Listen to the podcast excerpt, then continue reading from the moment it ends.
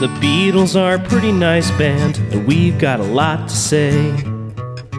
The Beatles are a pretty nice band, talk about 'em day after day. But we also love the outfield a lot, so are these songs better than your love? The Beatles are a pretty nice band, someday we'll judge if they're fine, oh yeah. Someday we'll judge if they're fine. You've got to hide your love away. Hey, it's a John classic. Yeah. It's a biggie here. Beautiful. Yeah, this big time. Beautiful, heart wrenching number. One of the all time bests. And this wasn't even a single. There's some flute action too, so Jeff Rotel gets the hashtag Beatles did a tag slapped on him. and yes, I can relate to the song. Of course. Uh, it was the first. This was the first song since "Love Me Do" to feature a session musician. So I guess we're not going to count George Martin playing the piano as him being a quote unquote session musician. Yeah, I guess not. Because he's, Uh, he's the fifth Beatle. he's the fifth Beatle. Everybody knows that. Everyone knows that. agrees. Yes, everyone agrees with that. Yes. The song demonstrates the increasing influence of Bob Dylan, I've heard of him, upon John songwriting in 1965. Interestingly, the Beatles were beginning to record with acoustic instruments at the same time Dylan was picking up an electric guitars. Zimmerman's one step ahead. I Uh, hear your band are selling your acoustic guitars and buying electric guitars. I hear that you and your band Sold your electric guitars. and are buying turntables. Yeah, I don't know what you really want. Uh, John said, That's me in my Dylan period again. I am like a chameleon, influenced by whatever is going on. If Elvis can do it, I can do it. If the Everly brothers can do it, me and Paul can. Same with Dylan. How about that? He also said, If you gotta hide your love away, it's one of those that you sing a bit sadly to yourself. Here I stand, head in hand. I'd start thinking about my own emotions. I don't know exactly what it started, like I'm a loser or hide your love away, those kind of things. Instead of projecting myself into a situation, I would try to express what I felt about myself, which I'd done in my books. I think it was Dylan who helped me realize that, not by any discussion or anything, but by hearing his work. The opening lines of the Beatles' song bear a resemblance to I Don't Believe You, She Acts Like We Have Never Met, which appeared on Dylan's 1964 album, Another Side of Bob Dylan. That one goes, I can't understand, she let go of my hand and left me here facing the wall. I'd sure like to know why she did go, but I can't get close to her at all. Not as good of a song, in my opinion. No, but that's, yeah, you can see where he's getting that from.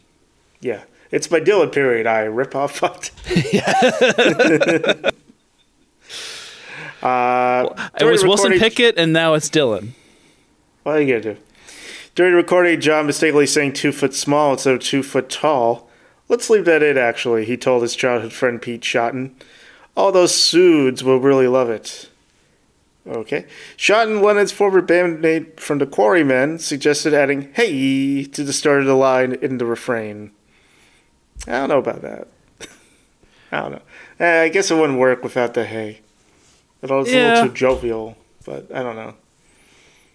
Yeah. Yeah, what do you get to? I'm trying Who to am I pick, to pick, pick, pick, pick apart the song? Yeah. Potentially, John could have been referring to the fact that as a Beatle, he was expected to keep the fact he was married a secret. I don't know if they were still keeping it a secret at this period, his marriage to Cynthia. He also could have been writing about his inability to express his true loving self in public and his feelings of isolation and paranoia related to fame. It's been suggested the song was written for the Beatles' manager Brian Epstein, who was a homosexual. Lennon and Epstein went on holiday to Barcelona together in April 1963. Upon their return, rumors began to spread in Liverpool that the pair had shared a sexual experience. Although this was always denied by the pair, the Beatles' biographer Hunter Davies later claimed Lennon did admit to him off the record that an encounter took place in Spain. John wasn't a homosexual, but he was daft enough to try anything once, Davies wrote. Yeah, that could have been phrased a lot better. yeah, for sure. Yeah. Mm-hmm. Whether the song relates to the incident or even to Epstein is debatable. It has also been claimed that the song was about an affair with a woman that Lennon was having at the time. So, uh, you know, there's a lot of interpretations. Um, you know, I think that's a hallmark of a good song. You know, uh, it's relatable in different aspects. Absolutely, and there's also a lot on in all of their lives that he could be drawing from, you know, multiple experiences that doesn't have to just be one either. Johnnie Scott was the outside musician. Uh, flautist and musical arranger first recorded a tenor flute for the Beatles, then overdubbed an alto flute to complete the song. And this time, Ringo got to stay on the track, or he wasn't relegated to just uh, maracas. Good for him.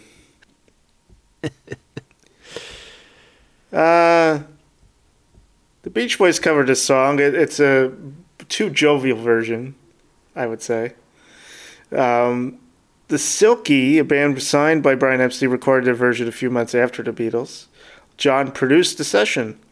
Paul contributed guitar, and George played tambourine. That's fun. Oasis, they covered the song on a deluxe edition reissue of their album What's the Story Morning Glory. It was originally released as a bonus track in Japan only. Of course they did. Yeah. Yeah. They're a Beatles cover band. yeah, I said it. They are. Uh, Come This at me, covered- Oasis fans. Come at me, dogs. Oasis dogs. Waylon Jennings covered a song in 1967. It appeared in a Glee episode.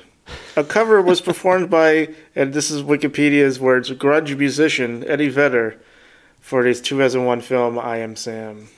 Grunge musician. Grunge musician. It's a good cover. The the soundtrack to I Am Sam is, is nice. Yeah. Love count four. Four. You gotta hide four loves. That's a lot. That's a lot of hiding. Josie Scale, is this song better than Your Love by the Outfield? Yeah. I would also say, yeah. Love this song. The Beatles are a pretty nice band, talk about them day after day. But we also love the outfield a lot, so are these songs better than your love? The Beatles are a pretty nice band, someday we'll judge if they're fine, oh yeah, someday we'll judge if they're fine.